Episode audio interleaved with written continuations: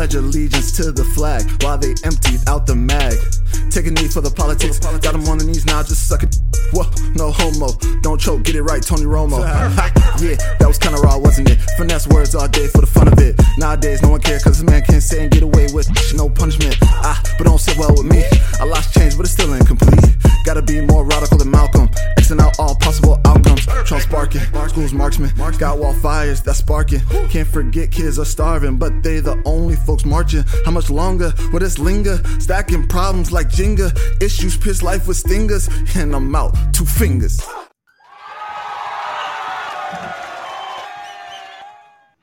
Good afternoon, everybody. What is going on? It is your boy Hollywood, and we are back. Two Fingers is back. I know we've been gone for quite a while, but uh, you know, life just happens sometimes. Today we have a special show for you all. Today is going to be a Hardy and Sons episode today. So my co-host today is Gator, Mr. Gary Hardy. How you doing today, man? What's going on, my family, my friends, my peoples? Hey, hey, hey. I know, right? You sound like Bernie Mac over there what's going on, America? and so, as I've told you, it's just going to be a Hardy and Son. Saran is currently not going to be available today for the show. She actually Aww. just, oh, I don't even know how we're going to do that one. I don't even know if we have one for that.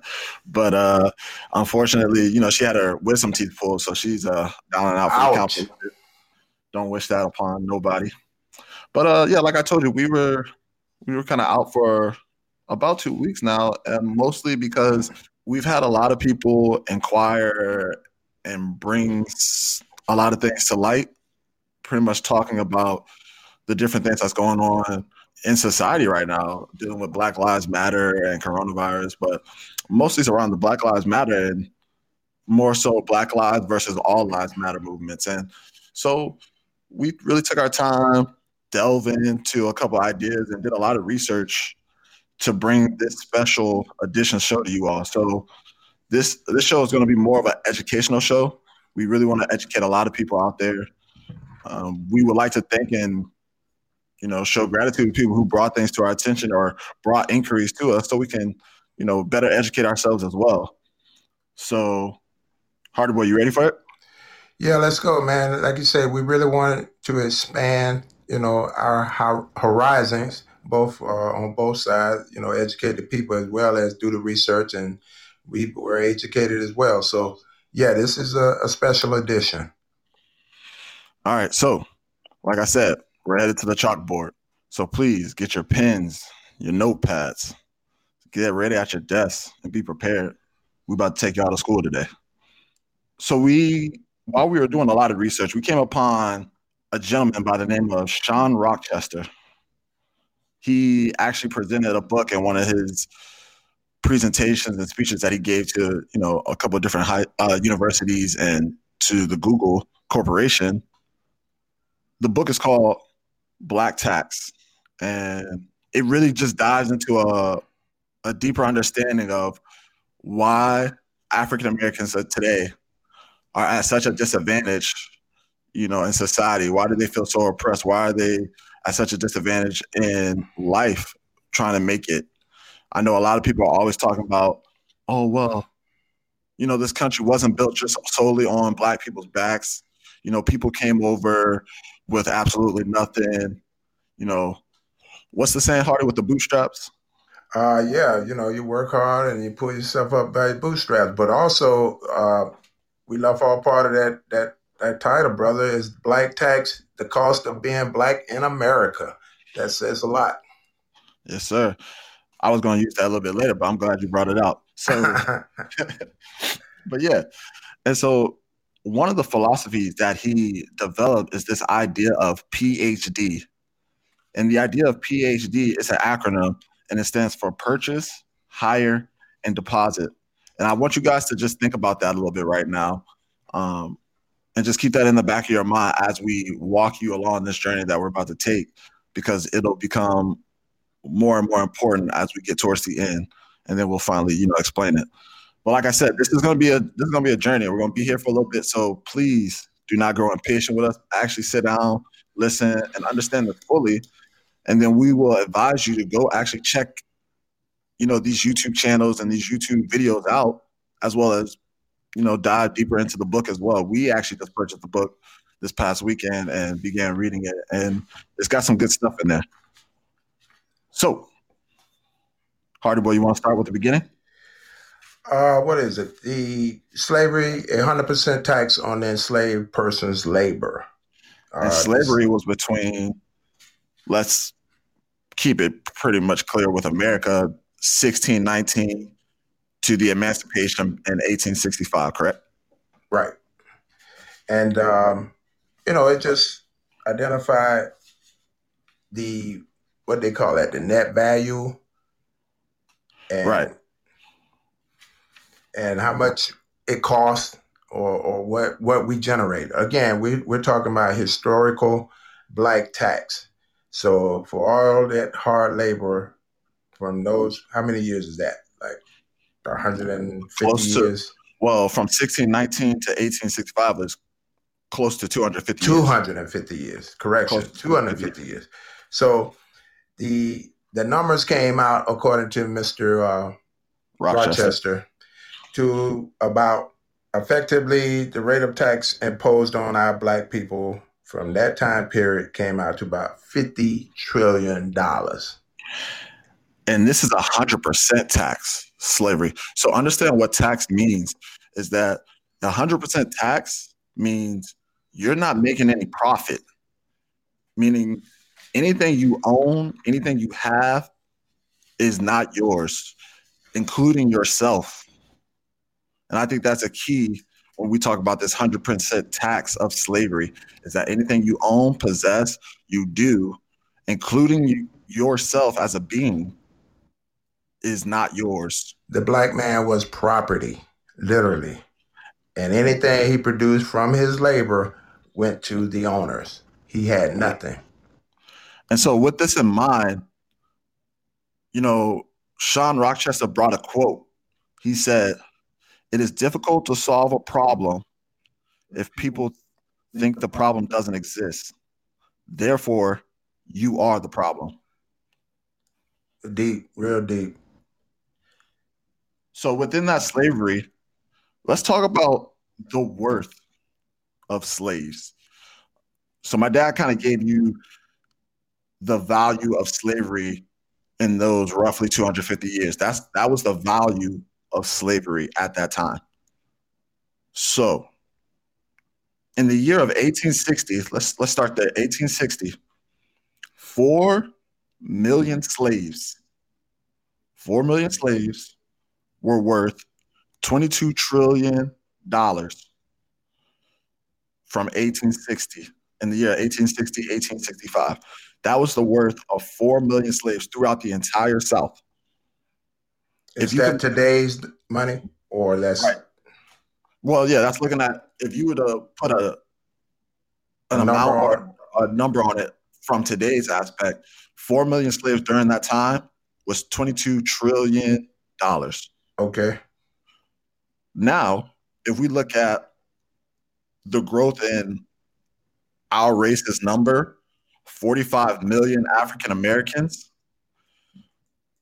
those slaves were worth 15 times more than African Americans are today. All of us in the United States. African Americans today are $1.5 trillion. So the net worth of 45 million African Americans today is worth 1.5 trillion dollars. Mhm. And the value of 4 million slaves in 1860 was 22 trillion dollars. Are you kidding me? So 4 million, so that's like 40 plus million Right. difference Mhm. in bodies and human beings Mhm. working. Yep. And they generated that kind of income, $22 trillion, compared to the $1.5 trillion today with 45 million African Americans. and understand what net worth means. Net worth means what you are worth, what your assets are, and your liquidity. That is all accumulated into net worth. And you're telling me 45 million African Americans today are only worth 1.5 trillion to the 4 million back in 1860s. And I think the lesson today will define or break down why our value is equal or less than in today's society as opposed to uh, 150 plus years ago when we were just grind grind grind we had no no ownership of our own labor or of our own of our own selves so this i think we will be able as we go through this you will be able to learn or see why 4 million slaves or black people in the 1860s were able to generate, or their value was 22 trillion dollars, as opposed to the value of 45 million today. So that's the economical implications that we kind of just brought to the table. So, with that in mind, let's let's talk about it a little bit. So, Abraham Lincoln, of course, established the Emancipation Proclamation, which set the slaves free right? So with that being said, so you saying, damn, I knew it was hard and I knew it was bad, but I did not know it was that bad. However, it did come to an end. Right. So we're like, okay, the slaves were freed. Now we're moving on to the next phase. You know, now they can do something and go out into the world and make something of themselves. Well, with the war being ended, the Union took over the Confederates' land. But the idea was to redistribute the land they took from the Confederacy to those slaves, the new found the, the new found freed slaves. And the idea was called 40 acres and a mule. Right? So 40 acres and a mule given to 4 million slaves, that's roughly 160 million acres 160 million acres across the entire South. And an acre is worth about three to six thousand dollars. But that never came into fruition. So if you do the math on that, that is about a trillion dollars that was denied to the newfound freed slaves. Right. About 90 billion a year. So a trillion dollars was denied to the slaves. And as my dad said, slavery during those 250 years was 50 trillion dollars. They couldn't even get 2% of reparations back from that. $1 trillion. They just were denied that altogether. But however, the union who won they can't just hold on to the land. So what they did was they redistributed the land back to the South, white people of the South, and then the government came out with this idea called the Homestead Act. Right. So that would apply to migrants too. So they redistribute the land that they had conquered, or you know, winter takes the spoils. So now the losers, the South, no harm done, no foul. So they gave the land back to them, and any migrants could also get in on this deal. This is what is known as what is it, the Homestead Act? Yes. So the Homestead Act, the way that worked is the government issued out 246 million acres of land to 1.5 million white families. And that just does not disclose itself to the Southerners, but like he said, immigrants, white immigrants that migrated to America. So you could literally come here with nothing on your back, get a piece of land. And the way the Homestead Act worked was if you got a piece of land, you would stay on that land for five years. And that would roughly equate to a million dollars per family. And with that million dollars per family, if you stay on the land for five years, you be naturalized or become a citizen of America. Wow. So that's how the Homestead Act worked. It was a way of expanding the country west, but also, you know, allowing people to come here with literally nothing but the clothes on their back, gain a million dollars for their family, and a citizenship. And flourish. That's a hell of a spot. And again, the 40 acres and a mule that was promised to the black people was denied. That never happened. So this, again, 246 million acres. Which equates to 1.6 trillion.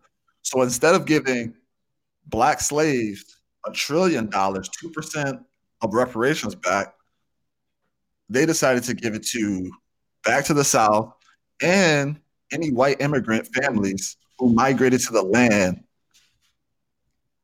the ability to flourish and start anew and expand the country. So that's the first step in helping migrants stand up and get, you know, a starter kit, able to, you know, grow, come to America, you know, uh, the American dream, be able to live the American dream. Now, this is the first step. And keep in mind, this is what's crazy about it. Roughly 93 million white families, white American families today directly benefited from the Homestead Act. Meaning, your grand great grandfather, your father's dad, your mom's dad, like direct lineage. I'm not talking about cousins, second cousins removed. No, the bloodline from son, dad, grandfather, great grandfather 93 million white American families are direct beneficiaries of the Homestead Act. This is inherited wealth down through generation through generation, past through generation through generation. Now, keep in mind, the slaves or the black folks still don't have, you know, as they say, a pot nor a window to throw it out of. Nope. So the Homestead Act happened. But let's talk about the impacts of the Civil War and how that impacted the South directly, but not solely the South, but the whole world. The that, cotton industry. Oh yeah, you want to go ahead? No, go ahead. That's crazy. What those numbers yeah. and the, the cotton industry. All right. So sixty percent of the U.S.'s export was cotton, meaning out of all the experts we gave, whether it was oil, silk, harvest, cotton was 60% of our exports. However, the US produced 80% of the global's cotton export. So just the cotton industry solely, out of 100% of the cotton industry in the world, 80% of that came from the US. So you can imagine the famine and the excruciating pain that caused the world when the slaves were freed. Oh yeah, they were they were like, what we gonna do now? I mean, cotton the cotton market was like oil in today's time. You know, it was like, oh my gosh, what are we gonna do? What is it? What what is America up to now? And what was crazy about that is that 20, roughly 20 million people around the world worked in the cotton industry. A million people lost their jobs immediately due to the Confederacy losing the war. Immediately. And that was 50% of the South's value were the slaves and cotton. 50%. So, what is America going to do to put their people back to work? That's the cry from around the world. What are we going to do? What are they going to do? So, we've kind of graduated from this idea of slavery, right? Abe Lincoln ended it. There's no more slavery. So, we should be able to fix ourselves or make something happen. But as my dad said, the world was crying for an answer. So, this is what led to the Jim Crow Act. The Jim Crow Act was a solution to the cotton famine. And not solely that, but to also help with maintaining African Americans to still work for free. But what's the problem? I mean, you guys are free. You know, you we, we we're setting you up to go to work, but the Jim Crow Act literally was a system of laws and customs reinforced with extreme violence, designated to reinstate 100% tax on sharecroppers' labor. So, so you we're talking about this 100% tax again. Oh my gosh. 100% tax, that's slavery. Sharecroppers weren't slaves, were they? No, they weren't technically, but uh, again, the Jim Crow law, as we go through here, I'll let you, the guy, the listening audience, determine if that was still, you know, a form of slavery or if it was a hundred percent tax, or just what the the bottom line was, because the numbers don't lie. So, the way the Jim Crow Act worked was, plenty of white farmers or planters, depending on how you want to use the term, had land, right? The Homestead Act was given back to a lot of Southern or white farmers, but they had land and needed someone to work. You know what I'm saying? Like land doesn't work without labor. It just it can't it can't happen. So the Jim Crow Act offered the job of sharecropping. And the way the sharecropping worked was you would get land and you would you would be provided the tools, the seeds, any other expenses that you needed to help grow crops upon this land. Keep in mind the terms and conditions were set by the white landowners. So they got to set your profit and your expenses.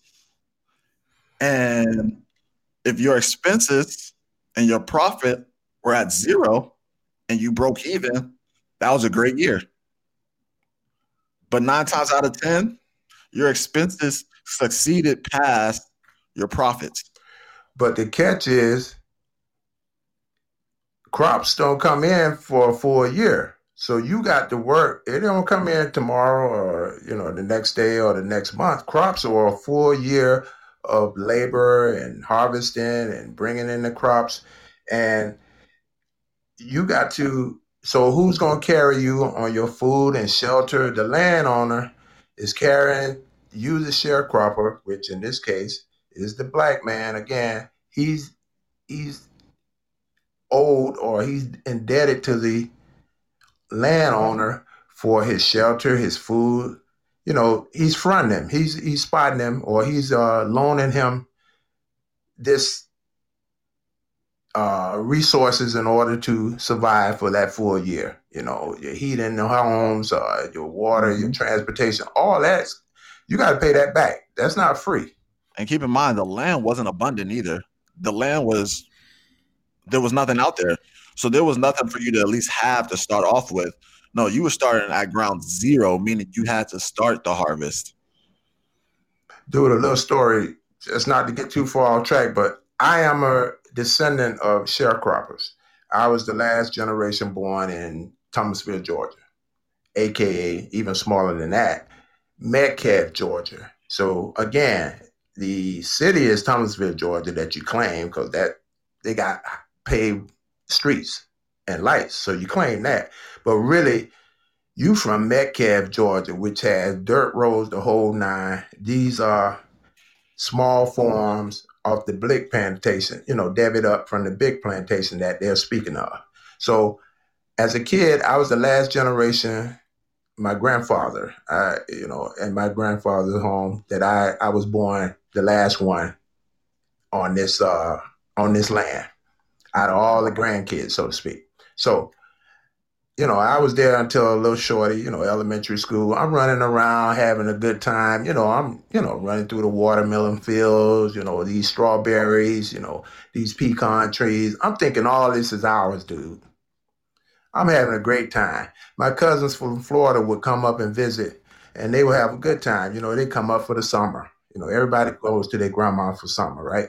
So they would come up from Florida for the summer, and you know, I'll just show out. I just have them ripping and running all through the streams, all this, cause this is our land. We live in large, right? I just know this is our stuff, you know. But his three sons, my, my grandfather had three sons that were still there, and they would harvest the land, you know, drive the tractors, pick the farm. You know, I just thought this was the way of, of, of life. We got it like that. We got this big farm, we doing it. So tragically, however, my grandfather was fishing. You know, you go out and fish, you know, on your boat. So you put a, a, a line in the water, and then you go to the other side and you drop another line. So this line drifted out into the water, and I know he's done it a thousand times. Just went out into the pond, got his pole, and, and got back on the boat. Well, this time he didn't make it back onto the boat. So, long story short, because the head of the household, this sharecropper, was no longer available to man the house and to con- continue to do this sharecropping labor, to continue to do the labor head of household, do you know we had to literally pack up and move to where we had migrated down to Florida. The, the other family, my mom's, my aunts, my cousins, had all migrated to Florida. That was why, and it took me years. It was years later that I figured out why we had to leave when my grandfather passed away, that we were literally sharecroppers. So when you see us or hear us do these uh, episodes, man, we are doing it from where we come from. We're not going to ask you to do anything we don't know about or haven't done, man. You know, this is real stuff. This is real talk. Yeah, man. And you know, and that's how the contracts were. They would literally, if you can provide, they would give your contract to someone else who could do it, and then you still had to pay on the contract. And so, you know, thinking today in terms of contracts, I'm not signing that contract, right? Well, they had a law for that under Jim Crow called the vagrancy laws. And you could be put in the state or county jails if you did not pay, you know, on that contract. If you did not, if you did not provide or pay or continue to work service, even though they gave your contract to someone else, you would get put in state or county jail. So okay, we smart. We're gonna outsmart the system, right? All right, so I'm gonna sign the contract, but I'm not gonna do nothing. Well, they have a con- they have a law for that called the contract enforcement laws, meaning if you break the contract that you signed, you will be placed in the state or county jail. So now you're damned if you don't sign the contract, and you're damned if you do sign the contract. So you like, all right, they put me in the county jail or the state jail, but that's cool. No, I really don't got to do nothing, and I get to eat three square meals a day. Hmm. If Jim Crow don't do it again, they have a law for that called convict leasing. And the thing about convict leasing is that they can literally take you and rent you back out to the same farmer or planter you were not trying to work for or a corporation you weren't trying to work for, and they could rent you and sell you there, and you would have to work there for free. And the mortality rate on that was 50%. So you were 50% gonna live or die. And the reason this is so sickening and so sad is because if you were a slave, yeah, a slave owner would beat you near to death, or you know, if they had to kill you, they would have to kill you. But really, they would rather keep you around for 10, 15, 20 years to keep your work, your servitude. They they don't want to waste their money and you know just have you dead. Now that's a that's a wasted asset. But here, under the convict leasing law, they don't care about you. They only want you for like six to 24 months, which is two years. And you know, if you come up dead, you come up dead, is whatever. But you either gonna work for free or you just gonna die. So you pick your poison. And because of that law, uh, that particular portion of the law, the convict leasing, the deaths went up 50% death rates, man. Because as he stated, we could just lynch you after we were finished with you. Uh, you you it it trust me. What what the guy said it it he said he said this lasted for 75 years. So the Homestead Act went from 1865 to roughly 1870 during that time when they came up with the Jim Crow Act.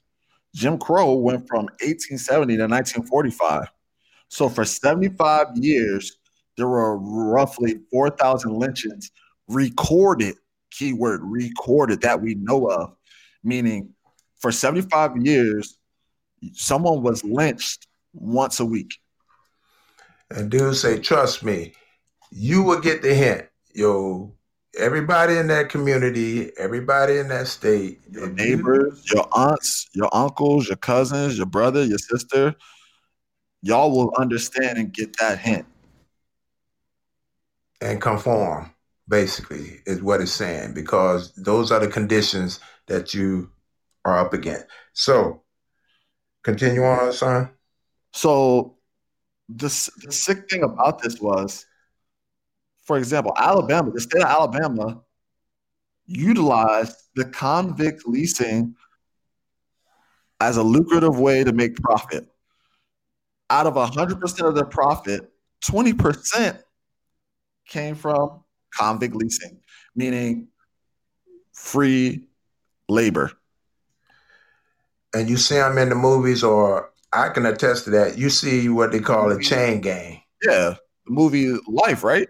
Was the striped suits and all that, just just harvesting, just working, just just free labor, man. Really. And so bringing some numbers back to perspective, when Abe Lincoln signed the Emancipation Proclamation and freed those 4 million slaves,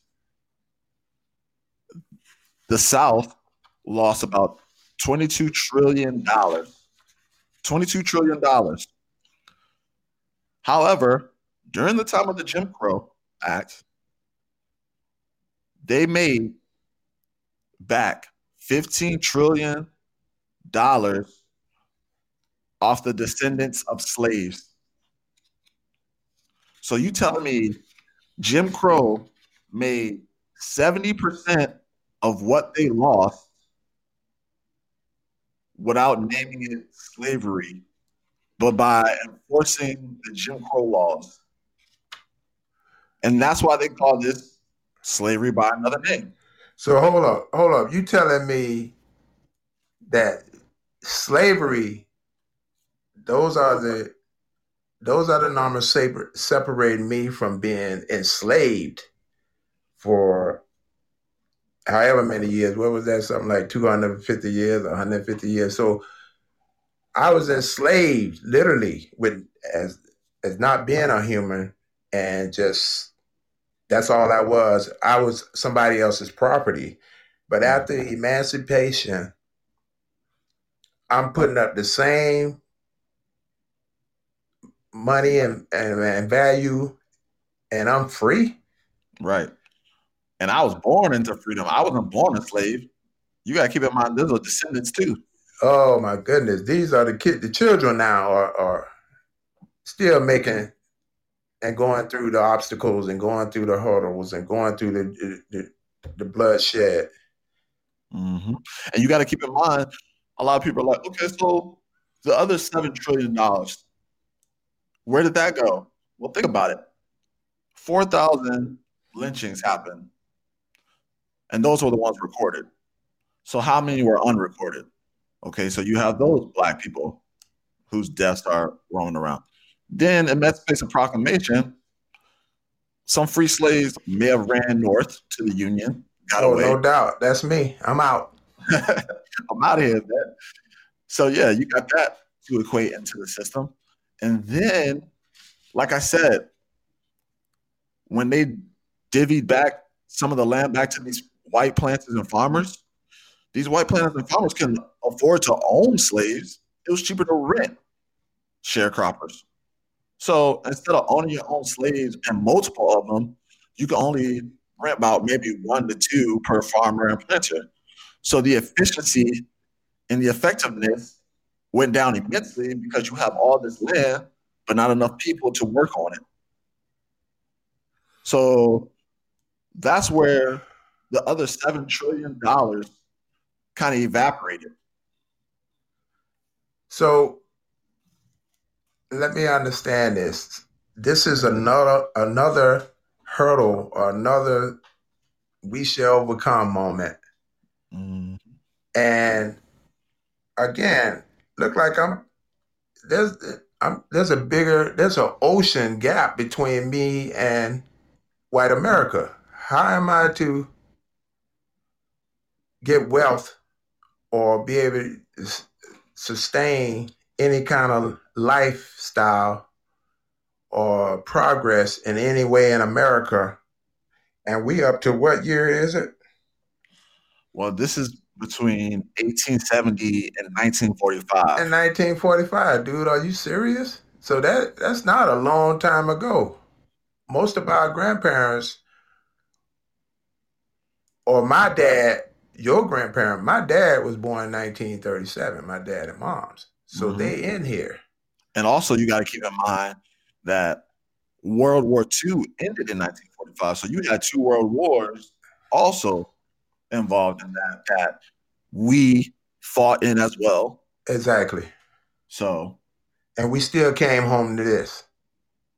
mhm. So, you know, when people say, oh, everybody migrated to America, everybody, uh, you know, pulled themselves up by their bootstraps. And, you know, as the gentleman said, a million dollars is a hell, a hell of a bootstrap.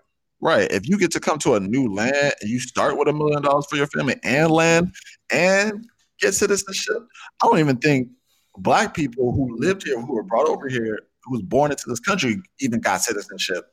Oh, absolutely not. Ain't no slaves got no citizenship and no land. And Europeans can come over, get a million dollars and some land. That's a that's a that's a pretty dope head start to me. And I think that leads us into the next part about, you know, coming to what Ellis Island, coming in that way in New York, and how their education, if you would. Right. So now I kind of going to the next part. All right, Lamar. Slavery happened, but y'all made it through. You know, Jim Crow law. I knew it happened. I didn't know it was that long. I thought it was only maybe three to maybe even the most ten years. I didn't know it was decades. But hey, man, that was a tough time, but y'all made it through. And a lot of y'all went to school. You know, W. E. Du Bois was a very well educated man. You know, Granddaddy, we got granddaddy. He, he worked hard. He did some things. Right. was- you guys had education. Well, let's elaborate on that, shall we? So, the way education came about in the South is a lot of the white planters and farmers wanted to expand, but to do so, you also have to expand with the slaves or the sharecroppers and the black people in the South.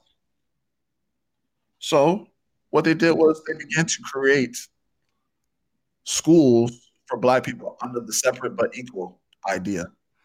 But this is called human capital development. So we're going into, you know, modern modern times now. We're trying to up the game. America is trying to up its game. Yep. So we're, we're expanding. And so education is called the great equalizer. And you would think it would equalize the playing field for black people, right? You would think. So, So- go, Yeah, ahead. go ahead. Oh, go ahead.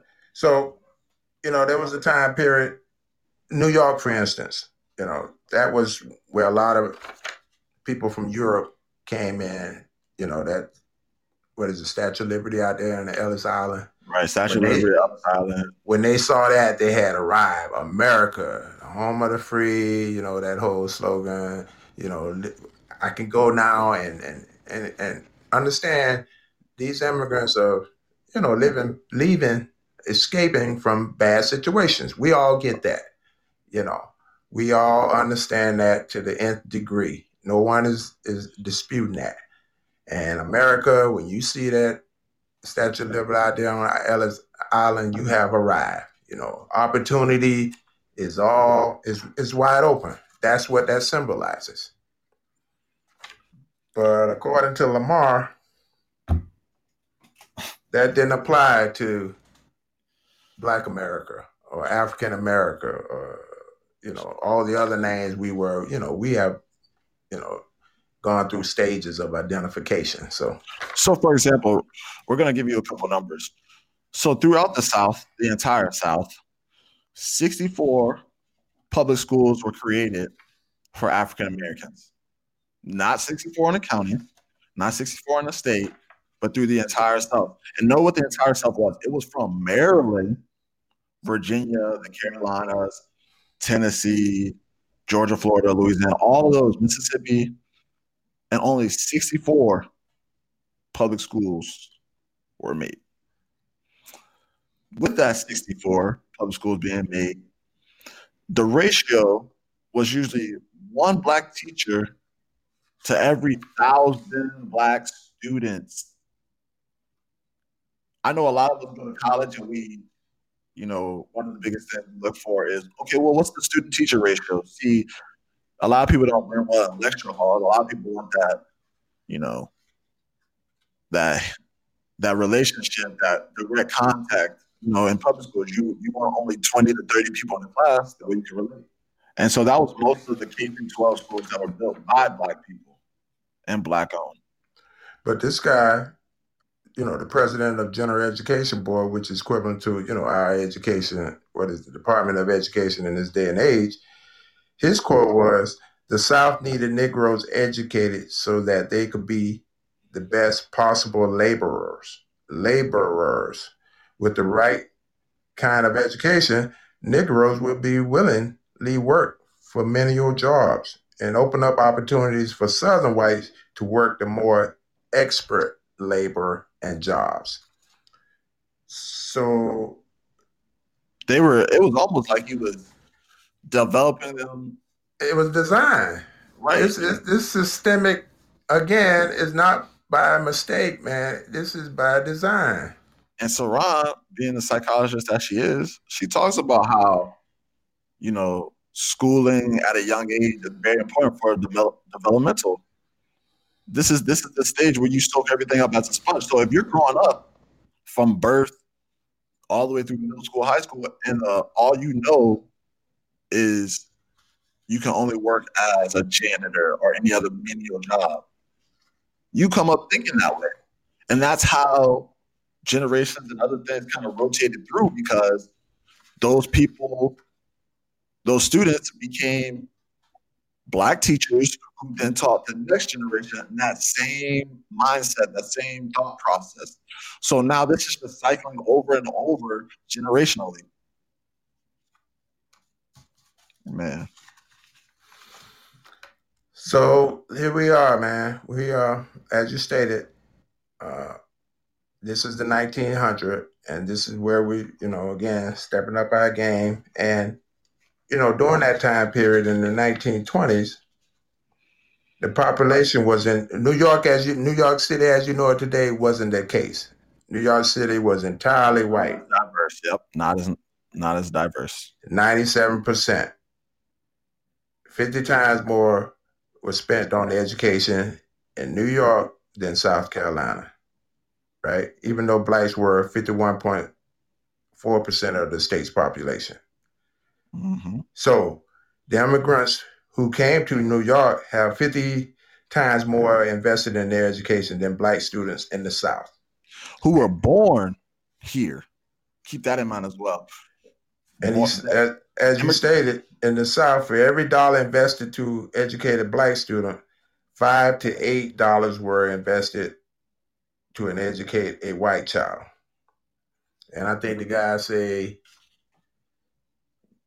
you do the math. One's going to be a porter, and one's going to go to Harvard. Right. One's going to be a pauper, one's going to go to Harvard. And what a pauper is, is just a poor person. That's literally what a pauper is. It's just a poor person. Black teachers in the South were paid only 25 to 34 percent what white teachers were paid, and white students received 50 percent more years of education than blacks by the age of 25. So, for example, a, a white teacher will earn a dollar. A black teacher will earn a quarter. that was the salary wage gap on that. That's what teachers were being paid. Oh my black gosh. teacher versus a white teacher. A white teacher is making a dollar versus a black teacher making 25 cents. So, how do I strap myself up, or how do I come up by my bootstraps or work hard when I'm already at a disadvantage and then still given less advantages? And that's what they're stating that, you know, researchers say, uh, researchers say that uh, had they just did this much, you know, You know, the wage gap to 50% would be closed. Keep your discrimination, keep your whatever, whatever, you know, keep your hate for me, but just play fair on the education, the gap would have been closed 50%. 50%. So we could still live by separate, by separate but equal. But if the education, the investment, resources were all the same, the wage gap will be 50% closer. Unbelievable. And like I said, that cycle, you know, like I said, Saran was on here. That's a devastating thing to a child is to have them believe something during the developmental stage, have them think in one way. So when they become adults, Yeah, it's ugly. Very ugly, man. Very ugly. these, this really all happened during that time. And one of the biggest things that I kind of want to touch on now and kind of close out is the idea of home ownership. Right?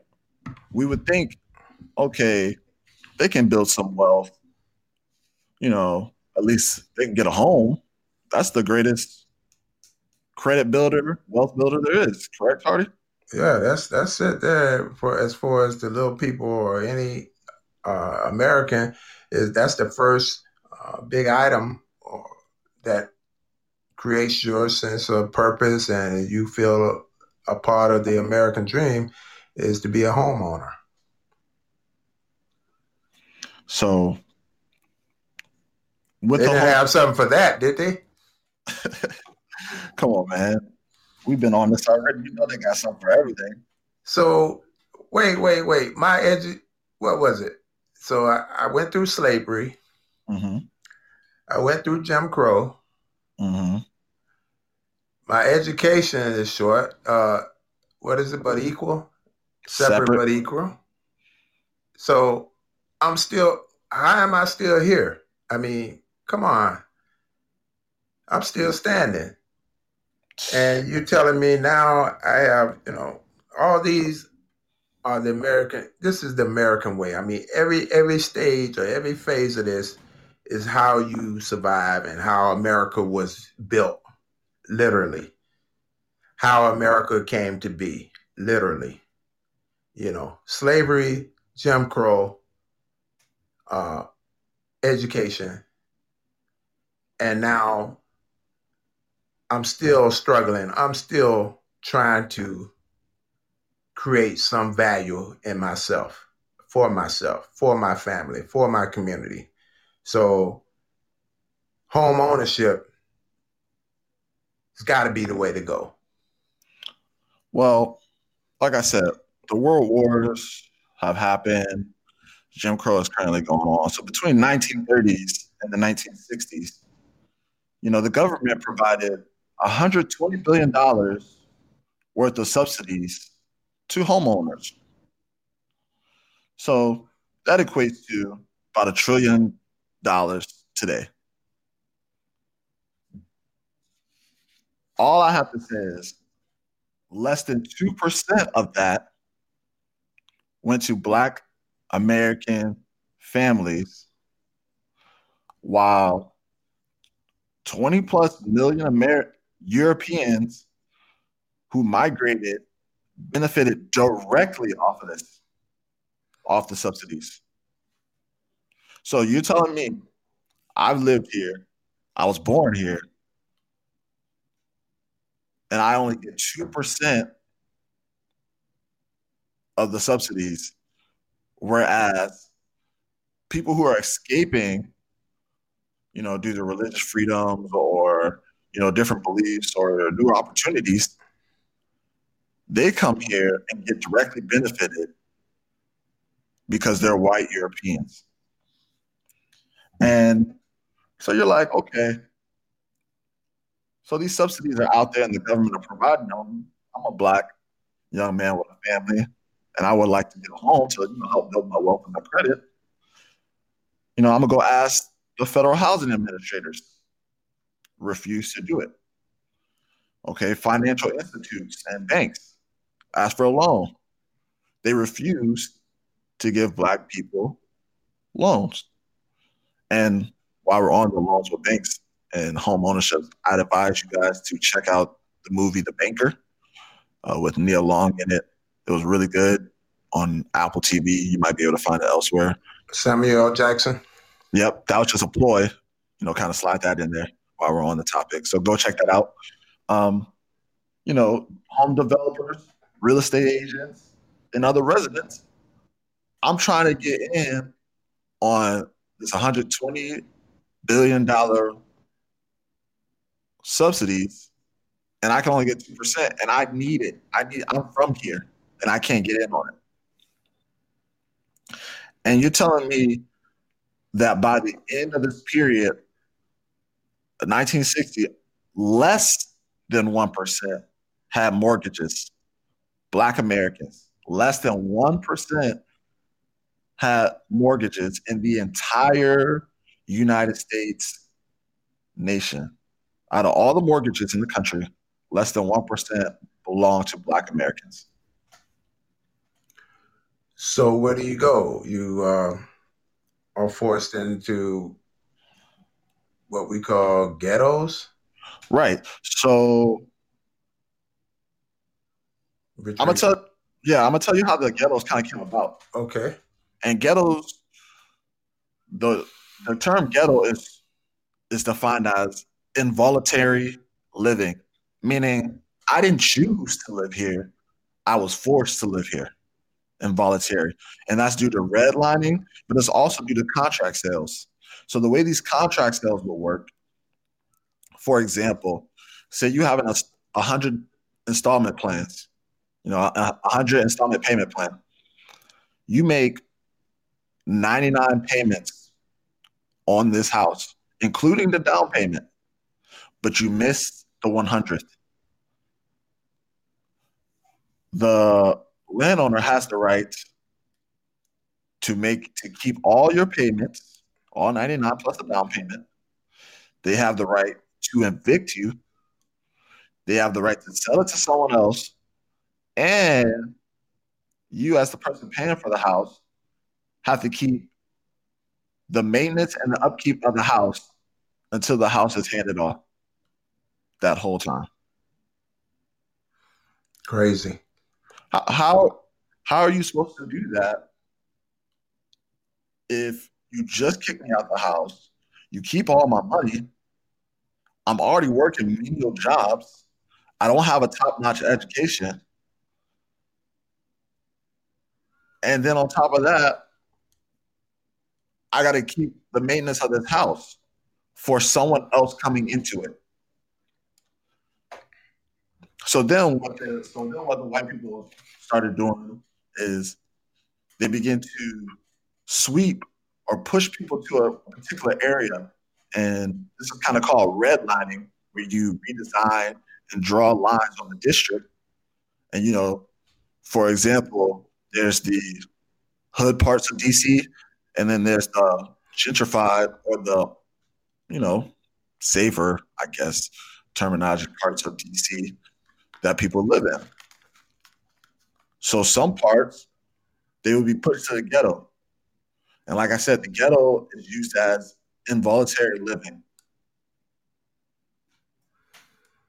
And of course, the the price or these ghettos, for the most part, only have rental property.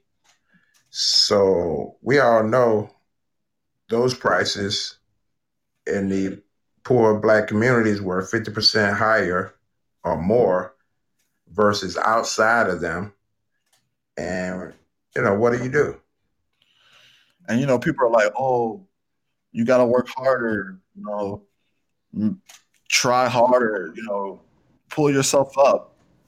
But how can you do that in this period? And with that being said, white American families were 11 times more prosperous, wealthier than black American families born in this period.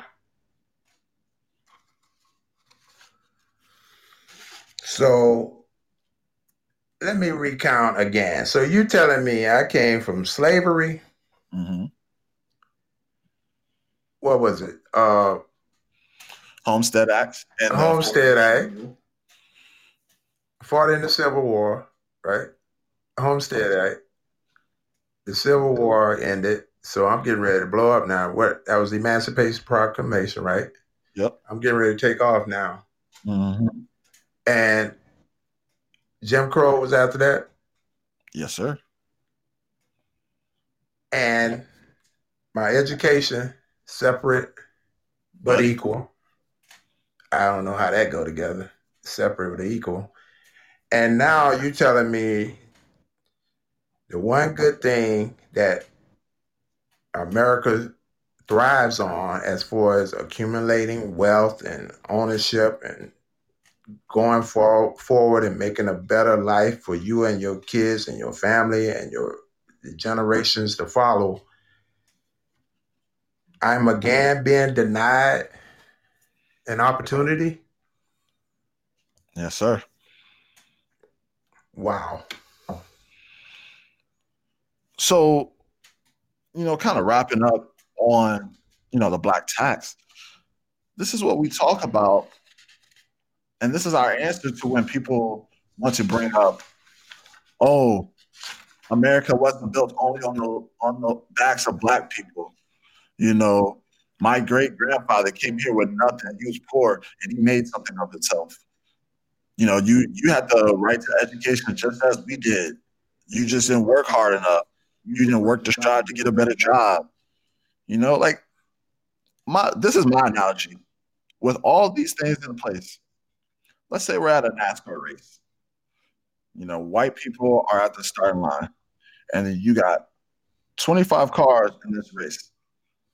Black people are the 25th car. And the reason I say that is because you have all these immigrants who migrated to America who may not have started at the starting line, but receive more benefits, more advantages than the black people who were born in the country. And then, okay, we want to talk about, oh, you know, every country had slavery. America wasn't the first one to invent slavery, but slavery happened within their own country. People ran and migrated from their own country. Black people were picked up and stolen and brought to another country. So don't tell me that, oh, you know, everyone started at the bottom. We were at a disadvantage from the beginning and still at a disadvantage, even being here before others. And that's my idea of that's why I brought this episode together don't be blinded. Don't allow all this other stuff around you and the things going on in life right now and where we see. My favorite, my favorite thing to hear is when people are like, oh, well, how did Oprah make it? How did Tyler Perry make it? How did all these professional athletes and stuff make millions of dollars and we voted for Obama? But my answer is if we started on the same platform, equal playing fields, how many more of us would be the Oprahs? How many more Obamas would there be? You know what I'm saying, Hardy? Like, how many more and of those diamonds in the rough would be there? And the numbers show that the the patents and the inventions and it's a disservice to America. It's not that we lose out as a as a, a people. America suffers, and they it, that was a loss for them as well because the patents and the and the, the inventions. We were in on that, whether people believe it or or even know that. Again, research. You know, do your homework. You know, study, read, read.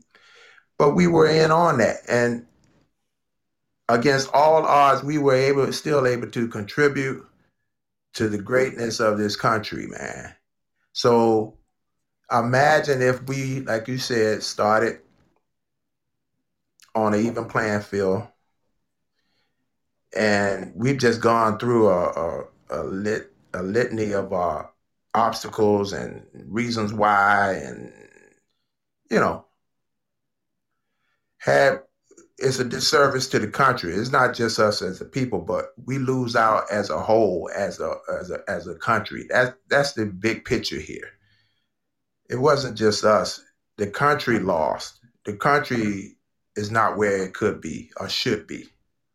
And you know that's the point we're trying to make as well. It, you, you're not so to stand back and say it's just us and then we whining and we we want handouts dude, we could if we all did it together, we could be light years ahead.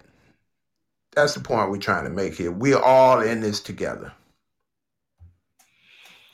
Definitely. And you know, going back to my NASCAR analogy, and he pretty much summed it up, but say if I if we're in this race and I'm at the 25th spot and I move and pass cars and I make it up and I finally make it up to where you know white people are. The first car. The first car.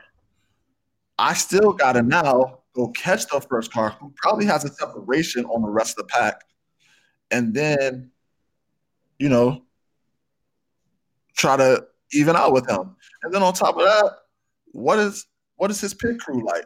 His pit crew has all the best source resources, has all the best gear, has the best networking. You know, I'm over here using a jack and a crank trying to lift my car up on all fours, and he over here drilling, getting out in 10 seconds. He back on the road. I'm still over here trying to get one tire off at my pit stop. And and that's just an analogy, but that's what I'm saying. These are these are the things he's talking about. If we had started on the equal playing ground, equal playing field, there would be such a greater service to the world and trust and believe this is not a black and white thing, issue, or complaint. This is not black man against white man. No, by no means. This is America. That's what this is. This is America. and all we and all we're doing is identifying one plat or one one dimension of America or one, one circumstance of America compared to the other. So please don't walk away from this thinking, oh, they black, black uh, uh, against white. No, that's not what this is about. This is about America, and we're just trying to put some context and some some some thought provoking conversation out there for us to understand and for us to go forward and just you know have the conversation that's what this is about. Definitely. And you know, kind of just touching on a couple other things that you notice that is around in the country. Um, I don't know if any of you guys have seen the 30 for 30 documentary Water on ESPN, but the idea of how Chinese people came to America and saw how or saw the divide between black and white people and how their conformity awarded them so much. If you look around in any big metropolis city in any state, there is a Chinatown somewhere in the corner.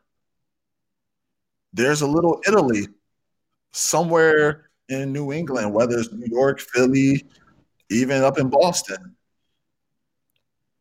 But do you see any I don't know what you're gonna say, little Africa, soul food shops everywhere. You don't see none of those. You can't find those. You know, like everyone else benefited, everyone else got something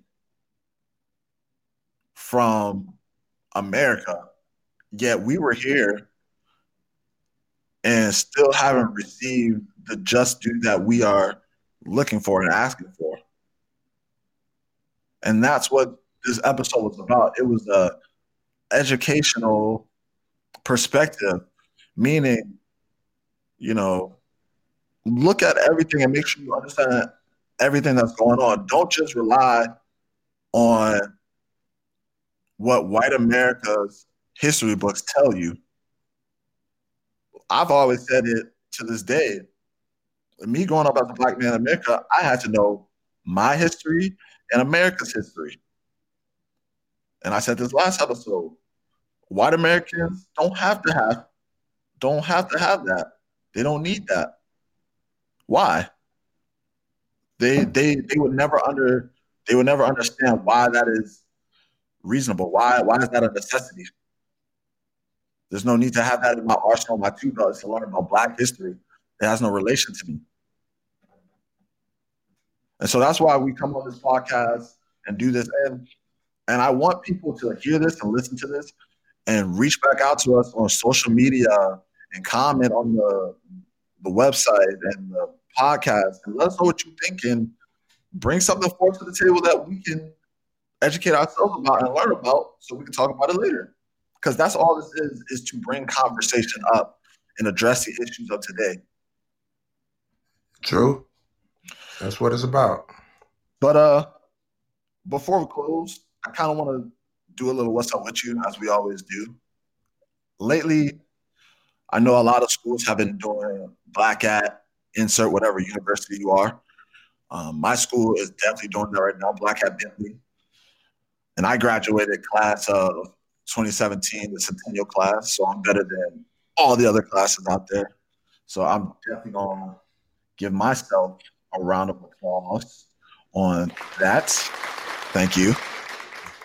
But no, all jokes aside, we we've been doing a lot of uh, conversations. Alumni from 1980 to 2020 are have come together on how, what ways we can change the atmosphere at our school, Bentley, up in Boston. And for me personally, it's been great because I've always had a bittersweet love hate relationship with my school, meaning I was so proud and I love the fact that I graduated from such a prestigious school. And I was afforded the opportunity for a great education at Bentley University, but I just didn't, outside of that, I just didn't feel, you know, the love or appreciation up there. And the reason I say that is because a lot of the people of color that went to my school were pretty much from up there, whether it was Boston, Maine, Connecticut, they could go home on the weekends. You know, if they got sick and tired of dealing with the prejudice and the biasness at the schools, they could go back home into their communities and feel back at home and feel safe. I didn't have that luxury. I was eight and a half, nine hours away, and I was stuck up there, and I had to stay in it. And I was involved in pretty much everything, all the black clubs, football team, the sports, athletics, the student life and affairs. I was pretty much in everything. And one thing that stuck out to me is this facade that Bentley portrays of diversity. And my four years there, I learned that diversity does not mean black people. You know, diversity, according to Webster, kind of, is anybody who is not a white male that is diversity. So that includes all ethnicities that are not white. White women count as minority because they're not white males. So that was diversity. And they were portraying diversity as, you know, we have different ethnic groups, but they didn't have too many ethnic groups. They only had international students. You know, I talk about all the time. There might have been hundred black students out of 4,500 students at the school. And out of that 100 black students, maybe 10 to 15 African American students. The other 100 blacks were Haitian, Jamaican, some sort of Caribbean, West Indies, from Africa, or even London or France, whatever, you know, those kind of Africans. But none were straight descendants from slaves like I said, maybe 10 to 15. And right now, one of the biggest things we're trying to incorporate is closing the gap within minorities. And what's sad about that is we're trying to close the gaps within minorities, not between the ratio at the school, but minorities, meaning all the other ethnic groups are at seven to eight percent. Black students at that school are three percent of the population. So you're telling me Asians, Middle Easterns, Hispanics, all of them are at seven to eight percent of the school. Black people as a whole are three percent of the school's population, and we're not even at the seven eight percent. So that's just something I wanted to like leave you guys with. Um, that's something that my school has been, well, my alumni, we've been talking about and discussing with one another during these times. Hardy boy, you got anything else you'd like to add to this? So yes, these these are the conversations that we have to have. And as you stated, diversity doesn't necessarily mean black. So someone brought it to the the the, the forefront that oh, you see, I'm going to donate to the diversity, or I'm going to you know contribute here, thinking that they were given to a HBCU or black ownership or black store, but the caveat was just uh, diversity. So this is another smoke and mirror that is being used by the system. Again, the conversation is still still about systemic racism, sexism, all the isms, right? So this is just another smoke screen. When you see diversity, we automatically think black. That's not the case, as he stated. There's every everybody who's somebody is all comes under that heading. So you again, a couple episodes ago, we said, oh, when I Google, I want to get my hair done or how to cook black eyed peas, I got to put the black way. For black For black people, I got to put that extra on there. So that, again, this is one of those instances whereas when you see diversity or I want to donate to, you better say black this, black that, because just thinking by googling diversity and that's where your money or that's where your time or that's where your energy is going to black people. That's not necessarily necessarily the case. So again this was a a good episode and uh, i really appreciate you know the conversation. And as you stated we got to do more of this you know? Yes sir. And I would just like to thank you all for tuning in, for listening this far. If you made it this far, I know this was a longer episode than most, but we felt that we could no longer really spoon feed, but we needed to actually take a time out and educate as best we can. Please go check out Shawn Rochester on YouTube called The Black Tax The Cost of Being Black in America. It's a great presentation he has. He has about two or three of them up. They're about an hour and a half, maybe two hours, and I know those are long, but they're really good. The last 30 minutes or hours are usually Q&A, so it's really an hour. And you guys just really listen and understand what he's saying. And like I said before, if you guys have any other links, people, any other forms of education that you guys would like us to touch upon or talk about, don't be afraid to DM me, Saran, the Two Fingers page, Gary Hardy on his Facebook. You know, just reach out to us and we would love to elaborate on the conversation and keep it going. And with that, the gym we always go out on God, please grant me the serenity to accept the things I cannot change, the courage to change the things that I can, and the wisdom to know the difference. And with that, Two fingers, peace and love. Two fingers, two up, two down. Two fingers, deuces. We out. How much longer will this linger? Stacking problems like Jenga. Issues piss life with stingers. And I'm out. Two fingers.